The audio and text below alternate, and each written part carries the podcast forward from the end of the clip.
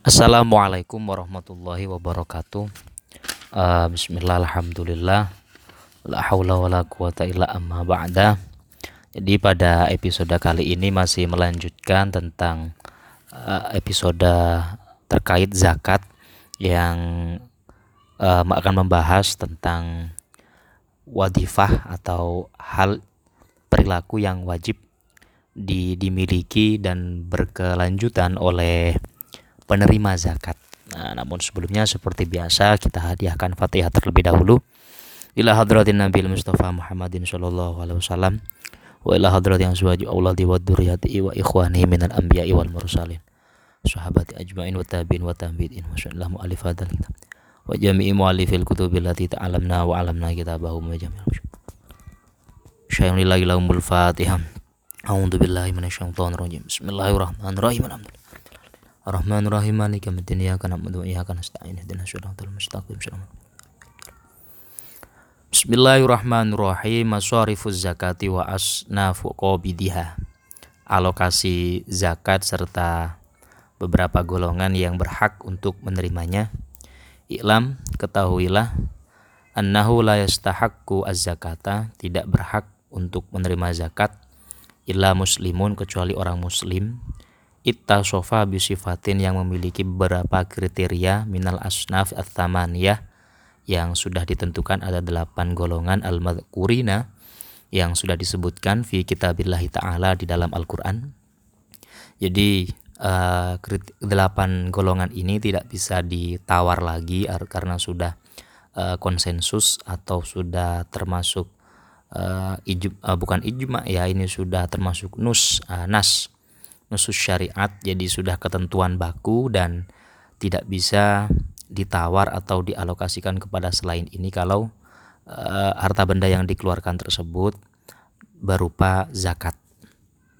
As-sinful al-awwal, bagian yang pertama atau penerima yang pertama, al-faqra'u, al-fuqara'u, yaitu orang yang fakir.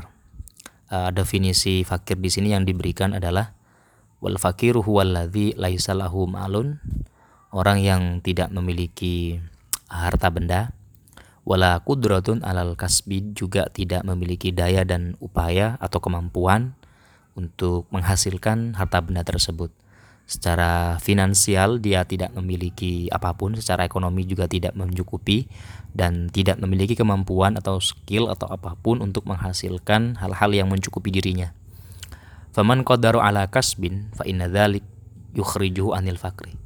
Berbeda dengan mereka yang memiliki keterampilan, memiliki kemampuan, memiliki pekerjaan yang layak yang bisa menghasilkan sesuatu yang berupa harta benda atau income atau pemasukan.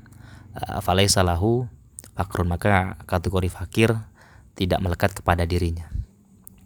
Wa in kana mutafaqqihan wa yamna'uhu al-ishtighal, kalau dia itu mutafaqih, seorang pelajar, wa yamna'uhu al-ishtighal bil kasbi, dan ketika dia be, apa namanya bekerja bisa menghambat aktivitas belajar mengajarnya, bahwa fakirun, maka dia juga dikategorikan sebagai orang fakir. Jadi teman-teman yang ada di pesantren, mereka yang sedang belajar dan semacamnya, ketika Anda sedang belajar dan Uh, kok disambi dengan menghasilkan sesuatu dengan pekerjaan atau penghasil dengan pekerjaan yang menghasilkan uh, biaya dan semacamnya, dan pekerjaan tersebut menghambat aktivitas belajar mengajar Anda, maka Anda termasuk kategori fakir menurut kitab ini.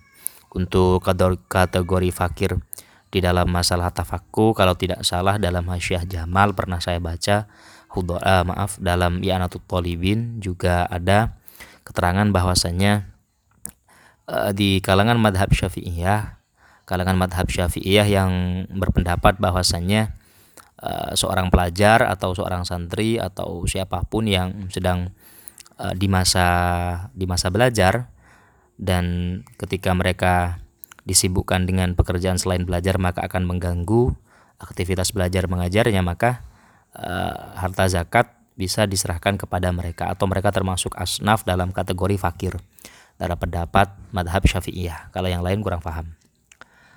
Wa in kana muta'abbidan yamna'uhu al-kasbu, kalau dia orang yang ahli ibadah dan pekerjaan atau bekerja itu bisa mengganggu aktivitas ibadahnya. Wa awrada awqatil falyaktasib, dan wa awrada al-awqat dan buritan falyaktasib, maka kalau orang yang ahli ibadah, misalkan orang yang ahli i'tikaf, orang yang ahli sholat sunnah, orang yang ahli berpuasa, orang yang ahli dalam uh, ritual peribadatan, kalau sampai dia bekerja dan mengganggu terhadap ritual peribadatannya, maka uh, dia lebih baik bekerja dan menghasilkan uang. Li'anal kasbah aula min dalik, karena bekerja baginya lebih utama. As-sinfus tsani, bagian yang nomor dua atau kategori yang nomor dua, al-masakin, orang yang miskin. Wal masakin huwallazi la yafi dukhluhu bi khurujihi. Artinya orang miskin itu besar pasak daripada tiang. Apa yang dikeluarkan lebih besar daripada income, daripada hasil yang ia peroleh pada hari itu. Jadi di kategori fakir, miskin, dan semacamnya ini bukan menghitung per bulan atau bukan menghitung tahunan, tapi setiap hari. Karena kebutuhan orang itu setiap hari, dihitung per harinya. Jadi kurun waktu dua puluh empat jam. Kalau dalam dua puluh empat jam dia memiliki uang dan memiliki kebutuhan dan mencukupi, uang tersebut mencukupi kebutuhan dan dia memiliki pekerjaan yang layak, maka pada hari itu ya dia dikatakan orang yang cukup dan mampu. Tapi kalau pada hari itu dia tidak memiliki apapun untuk dimakan, juga tidak memiliki pekerjaan yang bisa ia lakukan, maka dia kategori fakir. Sedangkan miskin itu lebih ringan, artinya ada kemampuan yang bisa dia usaha, ada skill, ada ada ada ladang bisnis dan dan ya semacamnya yang bisa ia usahakan untuk menghasilkan pundi-pundi rupiah, tapi hal tersebut tidak mencukupi kebutuhannya. Uh, fakot Fakot yamliku alfa dirhamin, ada orang yang memiliki seribu dirham. Wahwa miskinun, wahwa miskinun, orang tersebut juga kategori miskin karena kebutuhan setiap hari yang harus ia keluarkan, kebutuhannya kalau ditakar setiap hari itu adalah sekitar dua ribu dirham. Kalau diakumulasi selama satu bulan tiga puluh, berarti dua ribu kali tiga puluh dirham dan seterusnya. As-sinfu uh, as-sinfu ats-tsalits, bagian yang nomor tiga, al-amiluna, orang yang amil zakat, amil zakat dan amil zakat secara uh, kontekstual fikih itu adalah orang yang diangkat oleh pemerintah untuk mengelola perbendaharaan zakat atau lembaga-lembaga zakat yang yang kredibel, yang sudah memiliki kualitas dan kuantitas yang teruji, uh, apa amil zakat yang sudah terverika, terverifikasi dari pemerintah dan seterusnya. Wahum as-su'al wahum Uh, as-su'atu alladzina yajma'una az-zakawat wa yadkhulu fihi al-katib wal mustafi wal hafid wan naqil. Jadi uh, apa namanya? Termasuk amil itu bukan hanya katib yang mencatat, tapi mereka yang menarik zakat, menerima, mengedarkan, dan orang yang memindah zakat itu termasuk amil semua. Jadi di dalam uh, lembaga atau struktur organisasi amil amil zakat itu diharuskan ada beberapa anggota yang memiliki bagian masing-masing, dan itu semua anggotanya termasuk amil zakat. As-sinfu ar-rabi, bagian yang nomor empat, al-mu'allifatu qulubuhum alal islam, orang yang baru masuk masuk Islam, orang yang tertarik atas Islam. Wa huwa asy-syarif alladzi aslam, yaitu orang yang ya memiliki kepribadian yang mulia atau orang yang terpandang, kemudian dia masuk Islam dan diharapkan dengan pemberian zakat kepada dia, fa fi i'ta'ihi, pemberian terhadap dirinya, takriruhu alal Islam, agar menetapkan dirinya terhadap agama Islam. Wa targhibun adhairihi wa atibba', juga agar me, apa namanya menarik simpati dari orang yang mengikutinya. As-sinfu al-khamis, bagian yang nomor lima, al-ariqa, yaitu budak. Yudfa'u ila sayyid, harta bendanya diberikan kepada seorang sayyidnya. As-sinfus sadis yang nomor enam, al-gharimun, orang yang memiliki hutang. Wal-gharim huwallazi istaqrada fi ta'atin aw mubahin wa huwa faqirun. Dikatakan gharim ini orang yang meminjam uang dan uangnya digunakan dalam dalam kebaikan atau dalam hal yang positif tentunya, dan wa huwa faqirun, dan kondisinya adalah orang fakir. Di samping dia fakir, dia gharim, maka double. Fa in istaqrada fi ma'siyat fala yu'ta illa idza taba, kalau uh, uang yang digunakan, uang yang diambil dari hasil hutang tersebut digunakan untuk hal-hal yang negatif atau yang orientasinya maksiat, fala yu'ta illa idza tabah, maka dia tidak memiliki bagian zakat sebagai seorang gharim. Wa in kana ghaniyan lam yuqda dinuhu, kalau dia orang kaya maka atau orang berkecukupan, ekonominya menengah ke atas, maka la yuqda dinu, hutangnya tidak disauri. Illa idza kana qad istaqrada li maslahatin wa idfa ifit wa idfa fitnatin, kecuali dengan kecukupan yang dia miliki dialokasikan untuk kemaslahatan, untuk mendamaikan, untuk memberikan sebuah dampak positif kepada orang lain. As-sinfus sabi, yang nomor tujuh, al-ghuzat, tentara. Alladzina laisa lahum marsumun fi diwanil murtaziqah, yang tidak, artinya yang bukan P N S. E, zaman dulu mungkin e, setiap tentara memiliki buku catatan yang di yang dipegang oleh seorang wazir, dan setiap bulannya mereka mendapatkan e, pemasukan dari baitul mal, kas kas pemerintah dan semacamnya. Untuk secara sistem alokasi zakat di Di era zaman sekarang itu lebih-lebih kompleks, mungkin ya lebih terorganisir karena ada lembaga-lembaga zakat, dan tentunya dari lembaga-lembaga tersebut sudah mensurvei, sudah mengalokasikan, dan sudah meratakan pembagian zakat kepada kepada asnaf yang memang benar-benar berhak mendapatkan. Yang nomor tujuh, Ibnu Sabil, yaitu orang yang sedang melakukan traveling, perjalanan. Wa walladhi syahsun min baladin liyusafir fi ghairi ma'siyat, artinya orang yang sedang bepergian, yang hinggap uh, yang hing, yang singgah atau hinggap di suatu daerah, dan kebetulan daerah di mana dia hinggap itu sedang ada pembagian zakat, maka dia juga berhak mendapatkan tersebut. Uh, di dalam alokasi atau pemberian zakat itu uh, ada dua golongan yang sering sering sekali di, di ditampilkan di dalam, baik di dalam Al-Qur'an ataupun dalam hadis, dan terlebih di dalam sedekah tatawwu atau sunat, yaitu zakat-zakat yang dialokasikan kepada fakir dan miskin, karena dua golongan ini yang sangat-sangat urgen dan sangat-sangat dipentingkan sekali untuk menerima e, berharta zakat. Berikutnya, wadhaiful qabid, apa akhlak atau hal yang harus dimiliki oleh orang yang menerima zakat, atau asnaf asnaf delapan yang diwajibkan kepada mereka zakat dialokasikan, hak akhlak bagaimana yang harus dimiliki oleh mereka. Al-wadhifatul ula, yang pertama, ayafhama, harus mengerti, anallaha azza wa jalla, bahwasanya Allah Ta'ala aujaba syarfaha, mewajibkan untuk mengalokasikan zakat, ilaihi, kepada mereka, liyukfahamuhu, untuk mencukupi kebutuhan atau apa yang mereka butuhkan, wayakunu aunan lahu ala ta'at, dan apa yang telah dialokasikan kepada mereka dialokasikan kepada hal-hal yang sifatnya ta'atillah, atau sifatnya terhadap ta'abudi, atau sifatnya e, hal-hal yang yang maslahatnya bukan hanya dirasakan oleh pribadinya sendiri, tapi juga dirasakan oleh keluarganya dan semacamnya. Artinya dampak positif yang diberikan kepada oleh muzaki atas alokasi zakat yang diberikan kepada asnaf tersebut, yang pertama harus difahami bahwasanya pemberian tersebut bukan digunakan untuk hal-hal yang tidak ada faidahnya, tapi diberikan untuk mencukupi, menenangkan dirinya, bisa menolong terhadap kebutuhan yang dirasa kurang.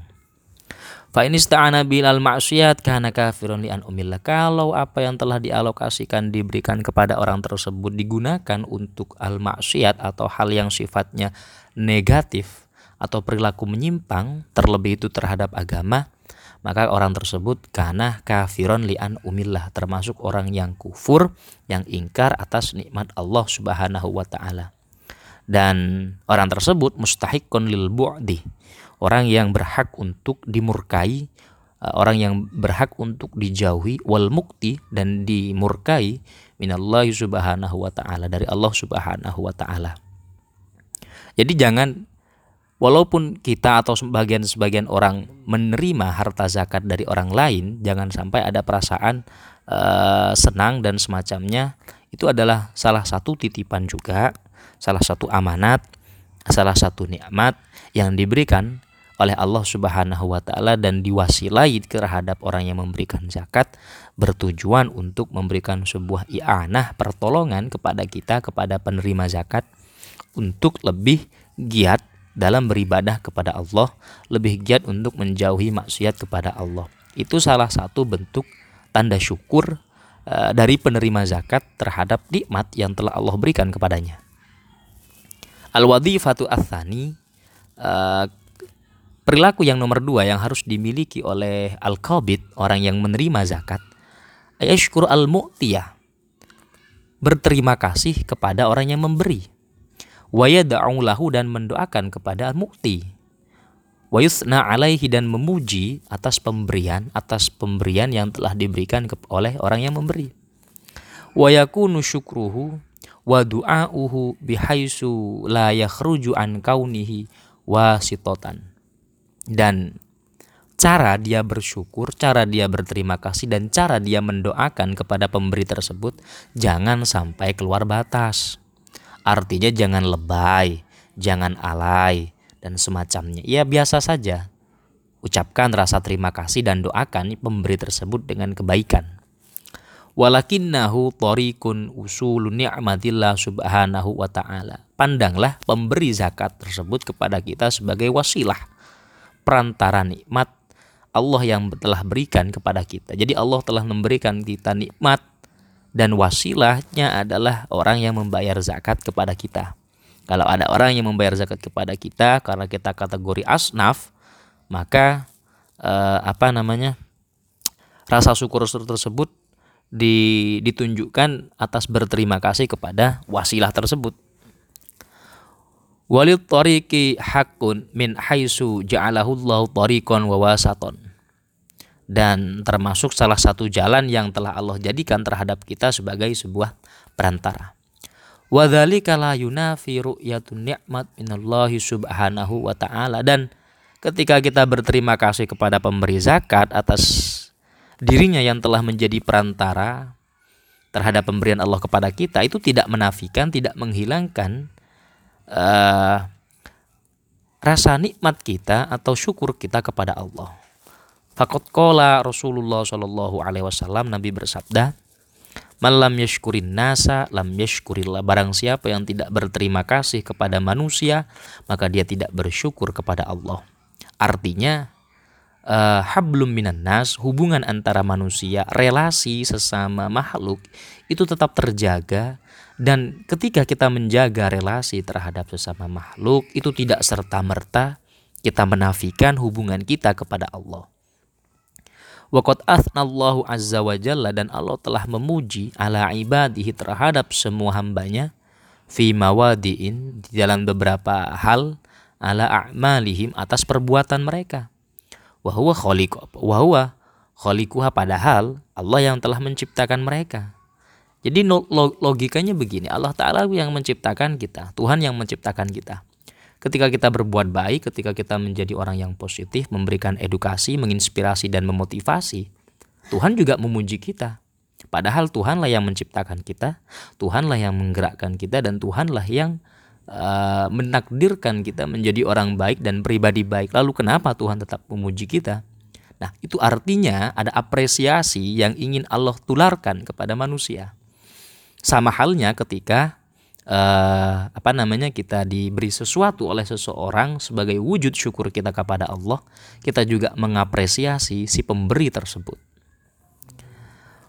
Man azah, dan seterusnya. Wa min tamami syukri, dan termasuk hal yang paling sempurna untuk menyempurnakan rasa syukur, ayasturu uyubal ata in kana fihi aibun. Kalau si pemberi itu memiliki sebuah cacat atau aib, maka kita harus menutupi aibnya. Si fulan memiliki aib tapi dia bersodakoh kepada kita, maka hak kita sebagai rasa syukur atas pemberian si fulan, kita tutup aibnya, kita redam aibnya, jangan sampai merebak, jangan sampai menyebar kepada fulan-fulan yang lain. Wala yahqiruhu, dan tidak tidak sampai menghinanya. Wala yudhammi wala yu'airu bil man'i idza mana. Wa yafkhimu inda nafsihi wa inda nas sani'a, dan juga kita mengagungkan, memuliakan dirinya di antara ribuan orang dan semacamnya. Fa wadhifatul mu'ti, maka di awal telah saya terangkan, telah disinggung oleh penulis bahwasanya wadhifatul mu'ti, akhlak orang yang memberi zakat itu istisghar, menganggap remeh, menganggap kecil apa yang telah mereka berikan. wa wadhifatul qabid, sedangkan akhlak dari penerimanya adalah taklidul minna wal isti'dham, menganggap pemberian itu adalah anugerah yang besar, anugerah yang luar biasa yang diberikan oleh Allah lewat mu'ti tersebut. Jadi balance, artinya seimbang. Si pemberi menilai, memandang apa yang telah ia berikan kecil sehingga dia tidak menyombongkan dirinya. Kemudian yang menerima memandang itu besar sehingga rasa syukur terhadap nikmatnya juga besar. Jadi ada dampak dari dua sisi. Zakat itu atau sodakoh tersebut berdampak terhadap dua person. Terhadap mu'ati, orang yang memberi, terhadap qobid, orang yang menerima. Nah, dua dampak ini kalau dilakukan oleh manusia yang memberi dan menerima, maka insya Allah tidak ada yang namanya minnah, tidak ada yang namanya sombong, tidak ada yang namanya ujub, tidak ada yang namanya riya. Wa ala kulli abdin al-qiyam bihaqqi, dan terhadap semua hamba wajib menunaikan haknya. Artinya kalau dia berposisi berada pada posisi mu'ti, maka haknya adalah al-istisghor, menganggap remeh apa yang ia berikan. Tapi kalau dia berada pada sisi al-qabid, orang yang menerima, sekecil apapun yang diberikan oleh orang lain, hatta orang tersebut hanya bisa memberikan doa dan senyuman, maka itu kita anggap sebagai hal yang luar biasa, yang sangat besar, sehingga rasa syukur kita kepada Allah juga jauh lebih besar. Itu itu sama dengan Uh, apa namanya dalam kalam hikam satu keterangan di, disampaikan bahwasannya uh, seorang hamba itu dalam dirinya harus balance antara, harus seimbang antara khauf, rasa cemas, warroja, dan harap. Kalau orang itu tidak memiliki rasa cemas, maka dia akan merasa aman dari siksa Allah, dari adab Allah, sehingga apa yang dia lakukan akan sembrono dan ceroboh. Kalau orang tersebut terlalu besar rasa takutnya kepada Allah, maka orang tersebut juga akan jatuh kepada hal-hal yang tidak diinginkan. Jadi harus imbang antara harap dan cemas. Orang itu juga harus berharap dan harus memiliki kecemasan. Dan dua hal tersebut sangat ditekankan kepada seorang hamba. Al-wadhifatu ats-tsalits, yang nomor tiga. Ayanzura fima ya'khuduhu. Artinya ya, introspeksi terhadap apa yang ia lihat atau apa yang ia ambil. Fa illam yakun min hillihi tawarru'a anhu. Kalau apa yang ia peroleh itu bukan sesuatu yang halal, yang baik, maka ya harus wiro'i, artinya menjauhinya. Fala ya'khudu mimman aktsara kasbuhu minal haram. Nyun sewu, kalau misalkan pembayar zakat itu adalah orang yang pekerjaannya adalah pekerjaan yang diharamkan di dalam agama. Ketika dia membayar zakat dan diberikan kepada kita, ya kita terima tapi jangan dimakan. Kita terima sebagai wujud menghormati orang tersebut, tapi karena kita tahu perbuatan atau pekerjaan orang tersebut lebih banyak haramnya, kita sedekahkan, lebih baik biro'i saja. Takut-takut harta yang ia berikan kepada kita bukan bagian dari yang halal, karena itu termasuk uh, wiroi. Beda kalau kita tidak tahu. Kalau kita tidak tahu ya kita anggap halal, tapi sudah jelas pekerjaannya banyak pekerjaan halal. Eh maaf banyak pekerjaan haram. Dan ketika dia membayar zakat diberikan kepada kita untuk menghormatinya, kita terima. Caranya untuk caranya untuk menghormatinya kita terima, tapi tidak kita konsumsi apa yang telah ia berikan. Kita berikan kepada orang lain atau kita apakan terserah. Karena kita anggap itu, hal tersebut sudah yakin keharumannya. Illa idza dhaqa al-amru alaihi. Kecuali kita sangat membutuhkan, maka tidak apa-apa. Tidak apa-apa kita mengambilnya secukupnya saja gitu loh. Sehingga uh, lebih lebih baik untuk untuk menjaga kehati-hatian, karena hal tersebut termasuk Uh, hal yang dikonsumsi dan menjadi, menjadi daging. uh, Barang siapa yang memakan barang haram, maka hal tersebut ibadahnya itu tidak diterima selama empat puluh hari, karena sudah mendarah daging. Dan dampak negatif ketika memakan sesuatu yang haram itu jauh lebih mafsadat, bukan hanya kepada pribadinya, tapi insya Allah akan berlanjut kepada keluarganya, terlebih kepada anak didiknya dan semacamnya. Barang siapa yang memakan barang haram, maka doanya tidak akan diterima dan seterusnya. Al-wadhifatu ar-rabi, yang nomor empat, ayat uh, ayat wi ah, apa ini ayat taqwa mawaki ar-raibah wal istibah fi miqdari ma ya'khudhu. Uh, artinya menjaga dirinya agar tidak mengambil sesuatu berlebihan, artinya secukupnya. Fala ya'khudhu illa miqdarul mubah, ambillah yang memang benar-benar itu diperbolehkan. Wala ya'khudhan illa idza tahaqqaqa annahu mausufun bi sifatil istihqaq. Kalau benar-benar kita orang yang berhak menerima zakat, ya kita terima. Tapi kita introspeksi, kalau kita tidak bisa atau tid- bukan termasuk golongan orang yang menerima, tapi kita memaksa untuk menerimanya, yaitu kita mengambil hak orang lain. Atau kita berhak menerima tapi ada orang atau person yang jauh lebih membutuhkan daripada kita. Maka lebih baik kita berikan hak tersebut kepada orang yang jauh lebih membutuhkan daripada kita.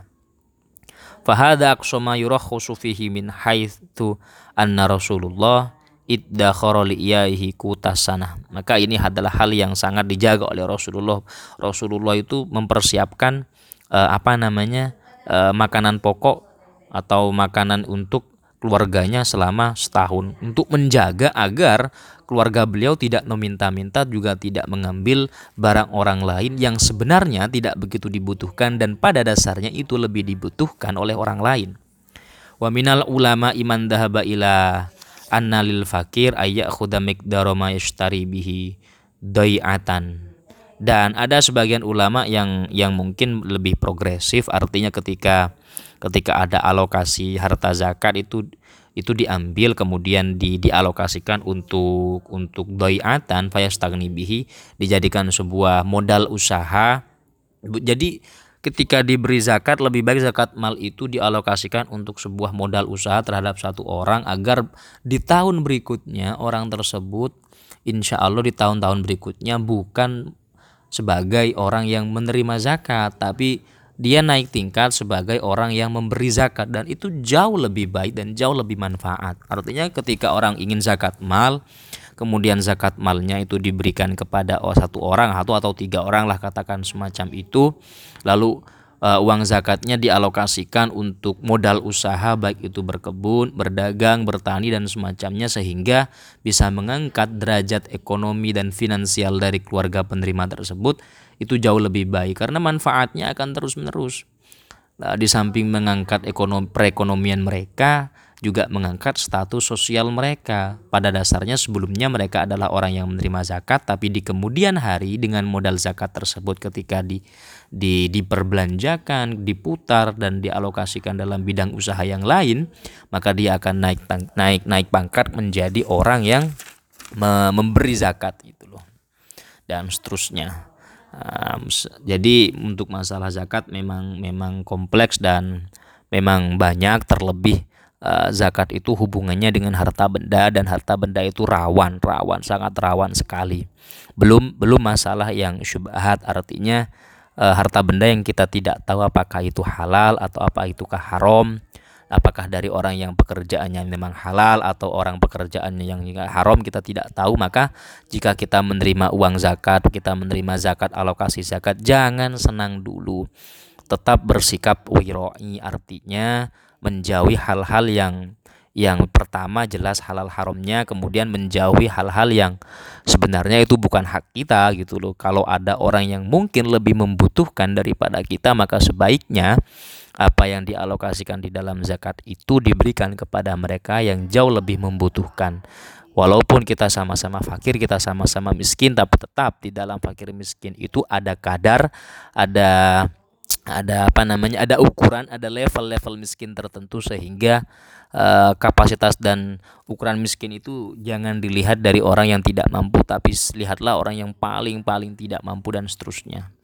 Jadi uh, saya harap kepada teman-teman yang mendengarkan podcast ini, ketika uh, Anda bisa me- menyalurkan zakat mal, salurkanlah kepada lembaga yang memang benar-benar kredibel, lembaga-lembaga yang sudah terafiliasi dengan pemerintah, lembaga yang benar-benar bisa amanah dan terpercaya untuk menyalurkan zakat mal Terlebih zakat mal itu dialokasikan untuk permodalan itu jauh lebih baik daripada sekedar hal-hal yang sifatnya konsumtif, karena saya yakin konsumtif itu akan habis dalam setahun dua tahun, tapi untuk hal-hal yang produktif di samping bisa membangkitkan perekonomian umat, perekonomian tetangga, perekonomian desa dan semacamnya, zakat-zakat yang sifatnya produktif itu jauh lebih bermanfaat, karena di tahun-tahun berikutnya insya Allah mereka tidak menerima zakat, tapi kita berharap mereka juga menjadi orang yang membayar zakat.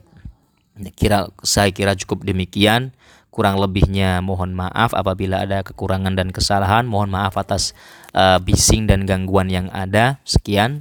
Wallahu a'lam bishshawab. Assalamualaikum warahmatullahi wabarakatuh.